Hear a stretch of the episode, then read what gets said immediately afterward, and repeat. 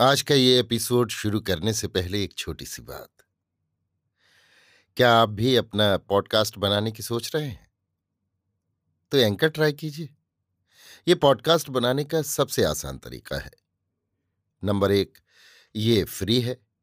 Number दो, इसमें कई सारे ऐसे टूल्स हैं जो आपको अपने फ़ोन और कंप्यूटर पर रिकॉर्ड और एडिट करने की फैसिलिटी देते हैं। नंबर तीन आप अपने पॉडकास्ट को डिस्ट्रीब्यूट भी कर सकते हैं, जिससे इसे स्पॉटिफाई और दूसरे प्लेटफॉर्म पर सुना जा सके। तो डाउनलोड कीजिए फ्री एंकर ऐप या विज़िट कीजिए एंकर डॉट एफ़ पर अपना पॉडकास्ट स्टार्ट करने के लिए। ये तो थी एक छोटी सी जानकारी, और अब शुरू करते हैं एपिसोड का सिलसिला। तो आज के एपिसोड में। लीजिए सुनिए। सूर्यकांत त्रिपाठी निराला की लिखी कहानी, कमला, मेरी, यानी समीर गोस्वामी की आवाज़ में। कमला सोलहवें साल की अध खुली धुली कलिका है। हृदय का रस अमृत स्नेह से भरा हुआ, खुली नावों सी आँखें चपल लहरों पर अदृश्य प्रिय की ओर परा और अपरा की तरह बही जा रही हैं। गत वर्ष कमला का पाणी ग्रहण संस्कार हो चुका है, पर मकान की प्रथा के अनुसार बारात के साथ वो विदा नहीं हुई। अभी पति केवल ध्यान का विषय है, ज्ञान का नहीं। अभी सिर्फ़ सुनती, सोचती और मन ही मन प्यार करती है।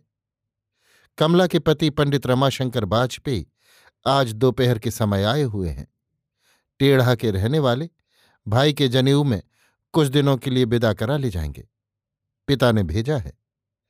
पंडित रमाशंकर के आने की खबर गाँव भर की युवतियों में तेज़ी से फैल गई। कमला की सहेलियाँ उसके घर महफिल जमाने के विचार से चलीं। माता बहाने से दूसरे के घर चली गई। हँसी मज़ाक दिल लगी गूंजने लगी। वाजपेयी जी जनान खाने में ही आराम कर रहे हैं। दिन का पिछला पहर, तीन का समय है। सखियाँ पान लगाकर देती बुझौल कहानियों के लटके कहती अर्थ पूछती हैं। वाजपेयी जी अर्थ जानते हैं या नहीं? नहीं मालूम। जवाब नहीं देते, न झेंप कर झेंपते हैं। कहाँ तक पढ़े हैं आप? कुछ त्रिया चरित्र भी सीखा है? आपकी बहन का नाम? उत्तर की प्रतीक्षा के बिना प्रश्न होते रहे। वाजपेयी जी के क्षुद्र घट में एक साथ इतना आदि रस नहीं अट सका। जी उकताने लगा। उधर वाजपेयी जी का वैसा भरा पूरा मुँह देखकर रस का सागर उमड़ता गया। छिपने के इरादे उठकर वो बाहर की तरफ़ चले तो कमला से कुछ छोटी रिश्ते की उसकी एक बहन ने फुर्ती से हाथ पकड़कर कहा, लो, मेरे पान तो अभी आपने खाए ही नहीं। मैं आपकी बहन लगती हूँ। खुलकर हँसी, देखिए, दीदी और आप एक हैं। दीदी की माँ आपकी माँ है। तो दीदी की बहन, आपकी बहन हुई। तीन चार सहेलियाँ हंसती हुई एक साथ कह उठी। वाजपेयी जी ने पान ले लिए। लजाए हुए बाहर चले गए। कमला रामपुर रहती है। छोटा भाई उन्नाव अंग्रेज़ी स्कूल में पढ़ता है। पिता का देहांत हो गया है। पिता पंडित रामेश्वर जी त्रिपाठी अहमदाबाद में कपड़े की दुकान करते थे। इसी से कुछ धन एकत्र कर लिया था।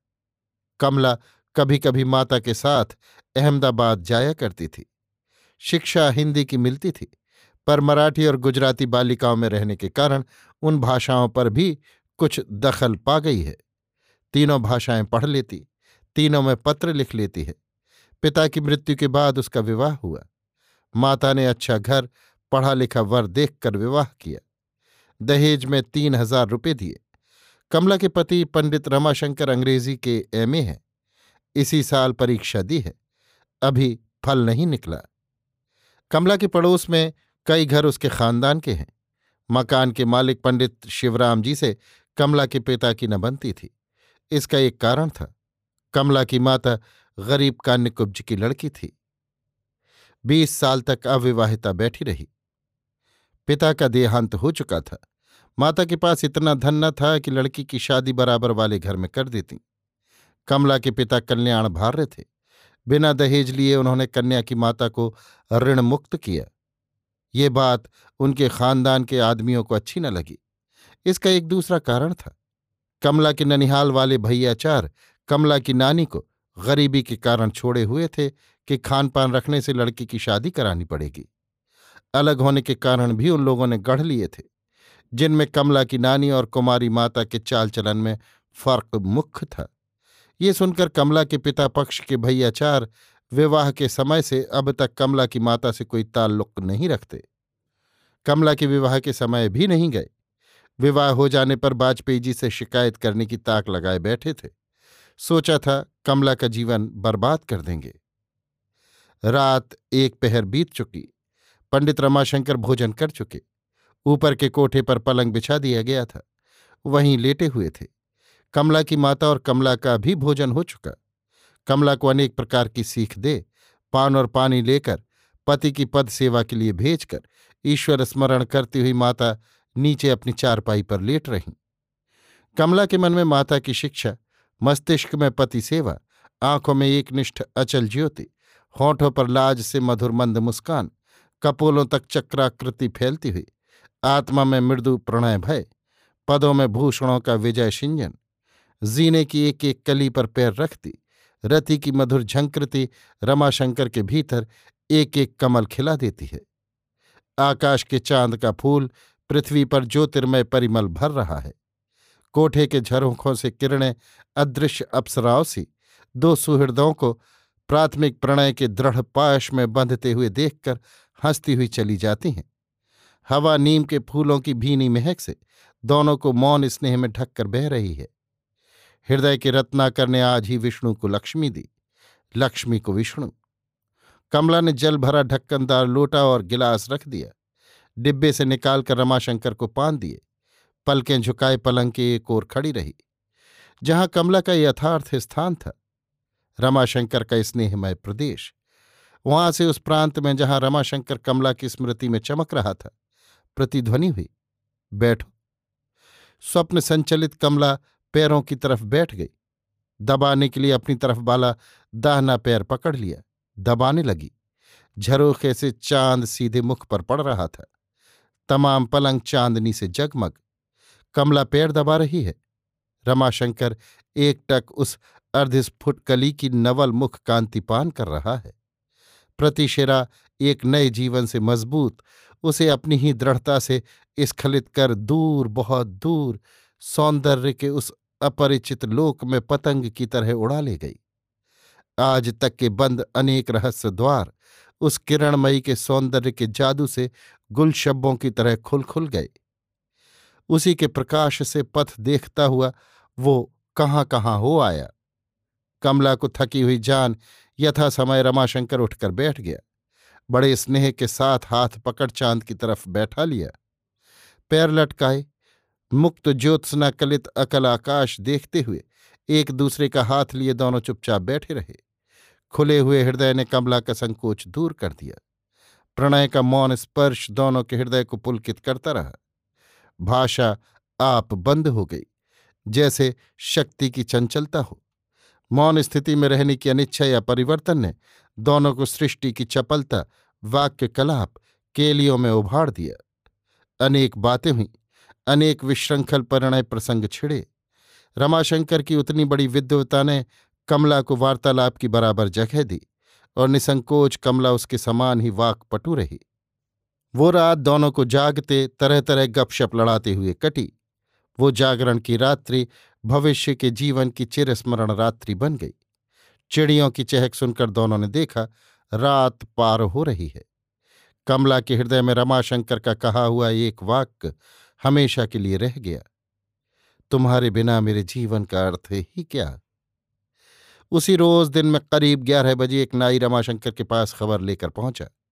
एकांत में बुलाकर कहा, चुपचाप चले चलिए। मालिक ने कहा है, विदा कराने की ज़रूरत नहीं, और इसी दम बुला भेजा है। रमाशंकर के होश उड़ गए। कुछ देर सोचकर पूछा, इसका कोई कारण भी है? हाँ विदा कराने पर भैयाचार और नातेदार छोड़ देंगे। बहुत बड़ी बात है। घर चलकर मालूम कीजिए। रमाशंकर एक पेड़ की तरफ़ कुछ कदम बढ़ गया। कहा, तुमको जो कुछ मालूम हो कहो। नाई ने मुँह बनाकर कहा, भैया, अब घर में सब समझ लीजिएगा। बड़े घरों की बात कौन कहे? रमाशंकर का दिल बैठ गया, फिर अदम्य आग्रह से भर गया। उसने कहा, हम कहते हैं, संकोच छोड़कर कहो। नाई लाचार ज़मीन पर नज़र गड़ाए कहने लगा। कल यहाँ के कुछ लोग इन्हीं के भैयाचार गाँव गए थे।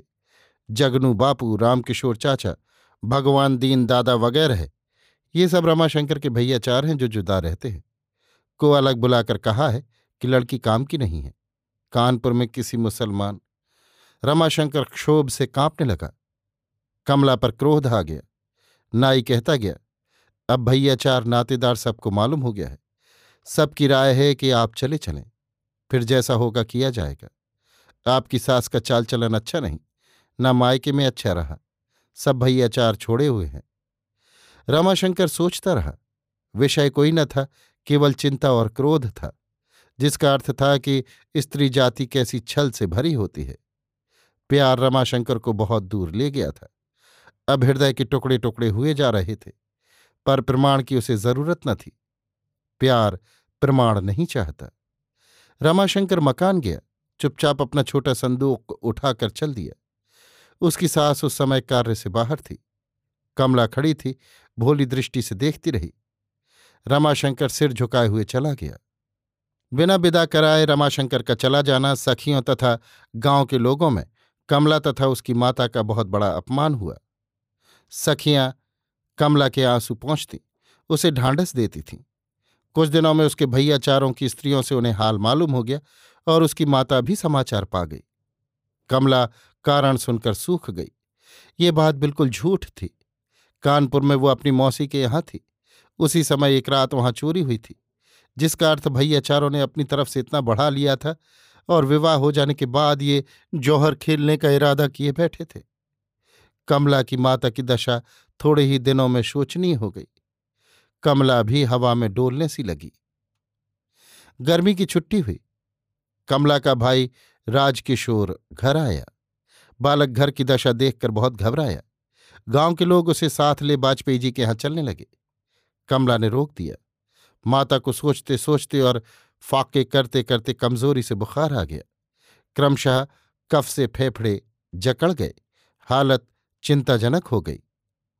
एक दिन बालक राजकिशोर ने गाँव में चर्चा सुनी और उदास होकर माता के पास जाकर कहा, अम्मा, वाजपेयी जीजा का दूसरा विवाह हो रहा है। राम अधीन चाचा आज बातचीत करते थे। कोई डिप्टी कलेक्टर फतेहपुर के हैं, उनकी लड़की के साथ। कमला खड़ी थी। माता ने सुना, आँखों में आंसुओं की धारा बंध गई। बोलने की रही सही क्षीण शक्ति भी जाती रही। उसी सजल दृष्टि से कमला को पड़ी हुई देखती रही। कमला भी इस ग्रीष्म में मरु निर्झरी सी अल्प जल हो रही है। माता की दशा देखकर सिरहाने बैठकर सिर पर हाथ फेरने लगी। बरबस आँखों से आँसू टपकने लगे। ये कष्ट माता से न सहा गया। उसी रात उनका देहांत हो गया। गाँव के अपर लोगों की मदद से लाश गंगा पहुंचाई गई। राजकिशोर ने दाह किया। विवाह के लिए रमाशंकर की इच्छा न थी। उसकी चोट ताजी थी। हृदय बैठ गया था। कमला को वो इतना प्यार कर चुका था कि अब विवाह की तरफ़ से बिल्कुल वीतराग हो रहा था। मन उड़ा फिरता था। हृदय में जगह न थी। था दर्द, जहाँ उसे केवल कष्ट मिलता था। गाँव में कोई और उसका साथी भी न था। सिर्फ़ बगीचे थे। डिप्टी कलेक्टर के छोटे भाई वर की तलाश में आए थे। लड़का बहुत पसंद आया। विवाह पक्का कर गए। रमाशंकर ने पिता की आज्ञा स्वीकार कर ली। एक रात की बात है। रमाशंकर सो रहा था। स्वप्न में देखा कमला बगल में खड़ी है। आँखों से आँसू जारी हैं। उठकर बैठ गया। वो मूर्ति उसकी दृष्टि में लीन हो गई। कमला की मौसी खबर पाकर आई। उसे अपने पास कानपुर ले गई। कुल क्रिया हो चुकी थी। राजकिशोर उन्नाव से सर्टिफिकेट लेकर कानपुर में भर्ती हो गया। दिन, सप्ताह, मास क्रम क्रम से जीवन की पूर्ति के रूप से एकमात्र भाई के स्नेह में बीतने लगे। कमला का चित्त भी पूर्व स्थिति के विस्तार को संकुचित करता हुआ अपनी ही हद में आ गया। दुख का वो रूप नैराश्य के तम में लीन हो, अब केवल सुप्ति की तरह जीवन की शांति में प्रवर्तित हो गया है। अब उसे कोई इच्छा नहीं, उसके प्राणों में कोई रंग नहीं है है केवल तपस्या। जिस पर एक हिंदू महिला विश्वास की डोर पकड़े हुए अपना कुल जीवन निछावर कर देती है। पति के प्रति कमला का काम ही क्रोध उभाड़ सकता था। मोह में बदलकर जीवन को कलंकित कर सकता था। पर अब उसका निशान तक न रहा। वो अपनी कुल प्रथा के अनुसार एक सौभाग्यवती की तरह व्रत, उपवास आदि तथा देवताओं को प्रणाम कर पति तथा भाई की कल्याण कामना किया करती है। श्रृंगार में केवल सेंदूर उसे तृप्त करने के लिए है। एक सीने की मशीन उसने खरीद ली है। रूमाल, कमीज, कुर्ते आदि सीती। कभी कपड़ों पर छापे लगाकर बेल बूटे काढ़ती है। इसी तरह उसके अवकाश का समय पार होता है। उसकी मौसी माल बाज़ार में बेचवा देती। दुकानदार बिक जाने पर दाम दे देते हैं। कमला जहाँ रहती है, वहीं एक बगल में आर्य समाज के मंत्री जी रहते हैं और एक तरफ़ महिला पत्रिका की संपादिका। एक रोज मंत्री जी की कुमारी कन्या उनसे आकर मिली। अपनी घरेलू सभ्यता के अनुसार थोड़े सामान और भरे पूरे हृदय से कमला ने उसका स्वागत किया। बातचीत होने लगी। तुम बहुत दिनों से यहाँ रहती हो। कल मैंने सुना। मंत्री जी की लड़की वेदवती ने कहा। हाँ, मौसी जी के साथ कुछ महीने हुए आई हूँ। कमला ने नम्र स्वर से कहा। तुम्हारा विवाह तो हो गया है? मांग का सिंदूर देखती हुई वेदवती ने कहा। हाँ कमला ने सरल चितवन नीची कर कहा, तुम अपने पतिदेव के यहाँ कितने दिनों से नहीं गई? जब से विवाह हुआ, उसी सरलता से कमला ने कहा, क्यों? क्या अभी तुम्हारा गौना नहीं हुआ? न। कमला चुपचाप बैठी रही। तब तक कमला की मौसी भी आ गई और पड़ोस की उसे प्रतिष्ठित घर की कन्या जानकर एक सांस में कमला के प्रति हुए पाश्विक अत्याचार का वर्णन कर गई। सुनकर गुस्से से वेदवती का चेहरा लाल पड़ गया। तुम लोग कमज़ोर हो, किस्मत को कोसती हो। मैं होती तो चपत का जवाब, दूने कस की चपत कस कर देती, उन्हीं की तरह अपना भी दूसरा विवाह साथ साथ करती। ऊपर से न्योता भेजती कि आइए जनाब मन, मेरे शौहर से मुलाकात कर जाइए। तुम्ही लोगों ने अपने सिर स्त्रियों का अपमान उठा रखा है। कमला पलक ताकती रही। वेदवती उठकर बाहर की ओर, अभी आती हूँ, कहकर चली गई। महिला की संपादिका कुमारी सुशीला देवी को साथ लेवा लाई। ये हैं, देखो, पतिदेव के पिताजी ने बिना अपराध परित्याग कर दिया, चिरंजीव पुत्र की दूसरी शादी कर दी, परिचय दिया। सुशीला बैठ गई, वेदवती खड़ी रही। तुम्हारी बातें एक नोट के रूप में महिला मैं दे दूँ? सुशीला ने राय ली। नहीं, ये सब बुरे संस्कार हैं बहन, इन्हें दूर करने की कोशिश ही हमारा धर्म होना चाहिए। पर ये मेरी तरफ़ के बुरे संस्कार नहीं। लिखने के लिए कहने पर साक्षी बनकर मेरी तरफ़ के ठहरेंगे। मैं ऐसा नहीं चाहती। पर मेरा धर्म भी एक है। उसके लिए मुझसे आप राय क्यों लेती हैं? अगर आप लिखेंगी तो आपसे मेरा विनय स्नेह उठ जाएगा, क्योंकि आप मेरे संबंध में मेरी मर्ज़ी के खिलाफ कार्यवाही करेंगी। सुशीला एकटक देखती रही। वेदवती भी स्थिर खड़ी सुनती रही। कमला अपने ही विचारों की लय में मौन बैठी और दृढ़ होती रही। अच्छा फिर मिलूँगी, मुझे पाठशाला जाना है, कहकर वेदवती चली। साथ साथ सुशीला भी गौर करती हुई चली गई। दो साल और पार हो गए। कमला के स्वास्थ्य में पुनः भादों की बाढ़ है। भरी पूरी, परंतु समय की तमिस्त्र तिथि के भीतर सधी हुई चाल से ठीक अपने ही समुद्र की ओर बहती जा रही है। राजकिशोर के स्नेह की कमला महिलाओं में सर्वत्र चरित्र बल, आदर्श प्रीत के कारण सम्मान तथा प्यार की पात्री बन रही है। स्त्रियाँ उसे देवी के भाव से मनी मन अपना आदर्श मानकर पूछती हैं। राजकिशोर अब सोलहवें साल का तरुण, प्रवेशिका परीक्षा का कुशाग्र बुद्धि विद्यार्थी है। सोलहवें साल में ही वो फूटकर जवान हो गया है। रोज कसरत करता है, ज़ोर करने के लिए अखाड़े जाया करता है। कमला का बाहरी लक्ष्य भाई और भीतरी पति धर्म प्रातः स्नान करती है। कुछ देर रामायण पाठ फिर अपने कार्य में लगती है। रमाशंकर अब उसके लिए कोई बाहर का मनुष्य नहीं। वो अब उसकी आत्मा में अर्थमय बनकर है। इसलिए अब कामनाजन्य प्रेम का खिंचाव उसके चित्त को हिला नहीं सकता। वो अब सब समय अकाम तपस्या से जीवन के कूल पर खड़ी, अपने ही रमारूप के शंकर शुभंकर निस्सीम सुंदर को तन्मय देख रही है। इसी समय कानपुर में हिंदू मुसलमानों में दंगे की बुनियाद पड़ी। एक रोज बड़ा हंगामा भी हुआ। दोनों तरफ़ के अनेक घर लुटे, फूके और ढहा दिए गए। हज़ारों आदमी काम आए। जो हिंदू मुसलमानों की बस्ती में थे, उनके घर फूंक कर माल लूट कर आदमियों को मारकर या जख्मी कर, मुसलमानों ने उनकी स्त्रियों को अपने घरों में डाल लिया। ऐसा ही हिंदुओं ने भी किया। अपने मशरफ में न आने लायक जानकर उन्होंने मुसलमानों की महिलाओं का भी वध कर डाला। दोनों जातियों के लोग अपने अपने दलों के भूले भटके गायबशुदा लोगों की तलाश में लग गए। उसी समय एक मुसलमान के घर से दो हिंदू युवतियाँ बरामद हुईं। राजकिशोर हिंदू दल में था। निस्सहाय जान अपने घर में जाँच होने तक जगह देने को राज़ी हो गया और कमला के पास लेवा लाया उन्हें नहला, वस्त्र दे, जलपान करा, कमला ने परिचय पूछा। दोनों भले घर की स्त्रियाँ जान पड़ती हैं, बहुत ही दहशत खाई हुई। एक ब्याही हुई घर की बहू सी है, दूसरी कुंवारी। युवती सत्रह साल की, बालिका पंद्रह साल की है। बालिका बोली, ये मेरी बहू जी हैं। मेरे भाई रमाशंकर बाजपेयी, यहीं कॉटन मिल के बाबू हैं। मेरे पिता का नाम रामचंद्र बाजपेयी है। भैया का पता नहीं है। पिताजी घर में थे। पर हम लोग से नहीं मिले। कुछ मुसलमान घर लूटकर हमें अपने साथ ले गए थे। कमला चकित हो गई। बड़ी देर तक सोचती रही, फिर राजकिशोर को अलग बुला, सब हाल समझाकर अस्पतालों में पता लगाने के लिए कहा। फिर युवतियों के भोजन पकाने का इंतज़ाम करने लगी। मौसी गाँव गई थी। पंडित रामचंद्र और रमाशंकर अस्पतालों में मिले। दोनों के सिर पर चोटें थी। रमाशंकर डेरे जाते समय घायल हुए थे। चार पाँच दिन बाद अच्छे हो गए। राजकिशोर स्वयं सेवक की हैसियत से देख आता था, पर अपना परिचय नहीं दिया। युवतियाँ कमला के यहाँ प्रसन्न रहती रहीं। उनका पूरा परिचय तो कमला ने प्राप्त कर लिया, पर अपना पूर्णतः छिपा रखा। पिता पुत्रों के लिए चार पाँच दिनों तक भोजन कमला घर से ही भेज देती थी।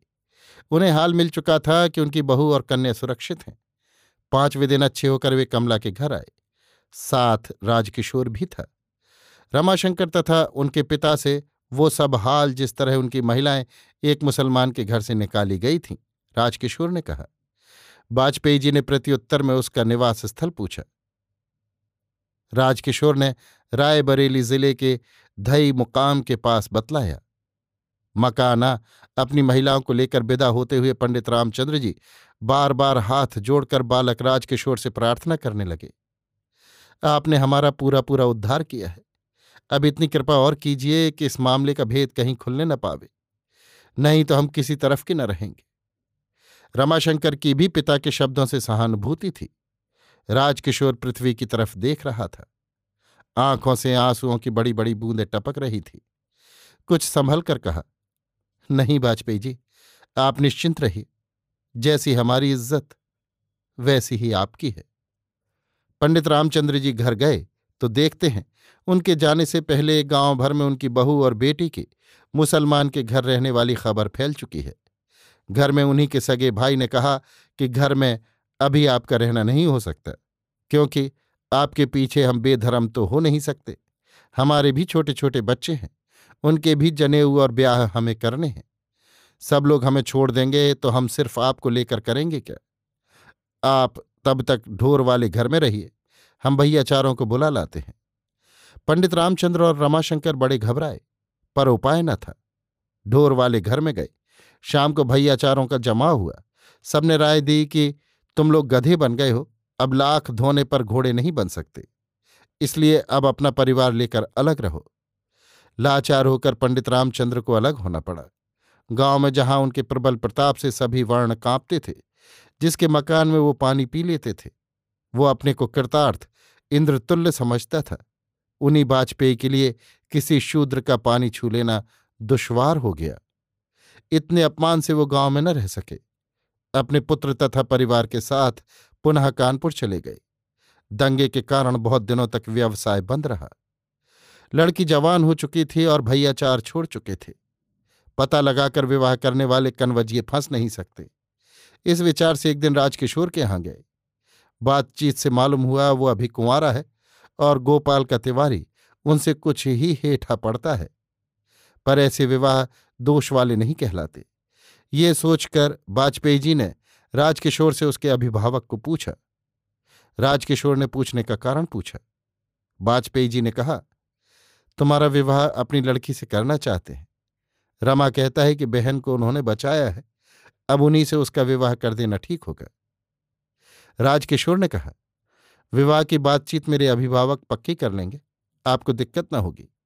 पर आप रमाशंकर जी को लेकर कल आइए, मैं अपने अभिभावक से भी कह रखूँगा। दूसरे दिन पंडित रामचंद्र तथा रमाशंकर आए। कमला अनावरत मुख, मंदपद सामने आकर खड़ी हो गई। रमाशंकर ने पिता से कहा, ये तो पंडित शिवराम जी की लड़की है। कमला ने कहा, आपकी इच्छा होगी तो ऐसी स्थिति में मैं विवाह करने को तैयार हूँ, क्योंकि आपको उठा लेना मेरा धर्म है। अभी आप सुन रहे थे सूर्यकांत त्रिपाठी निराला की लिखी कहानी, कमला, मेरी यानी समीर गोस्वामी की आवाज़ में।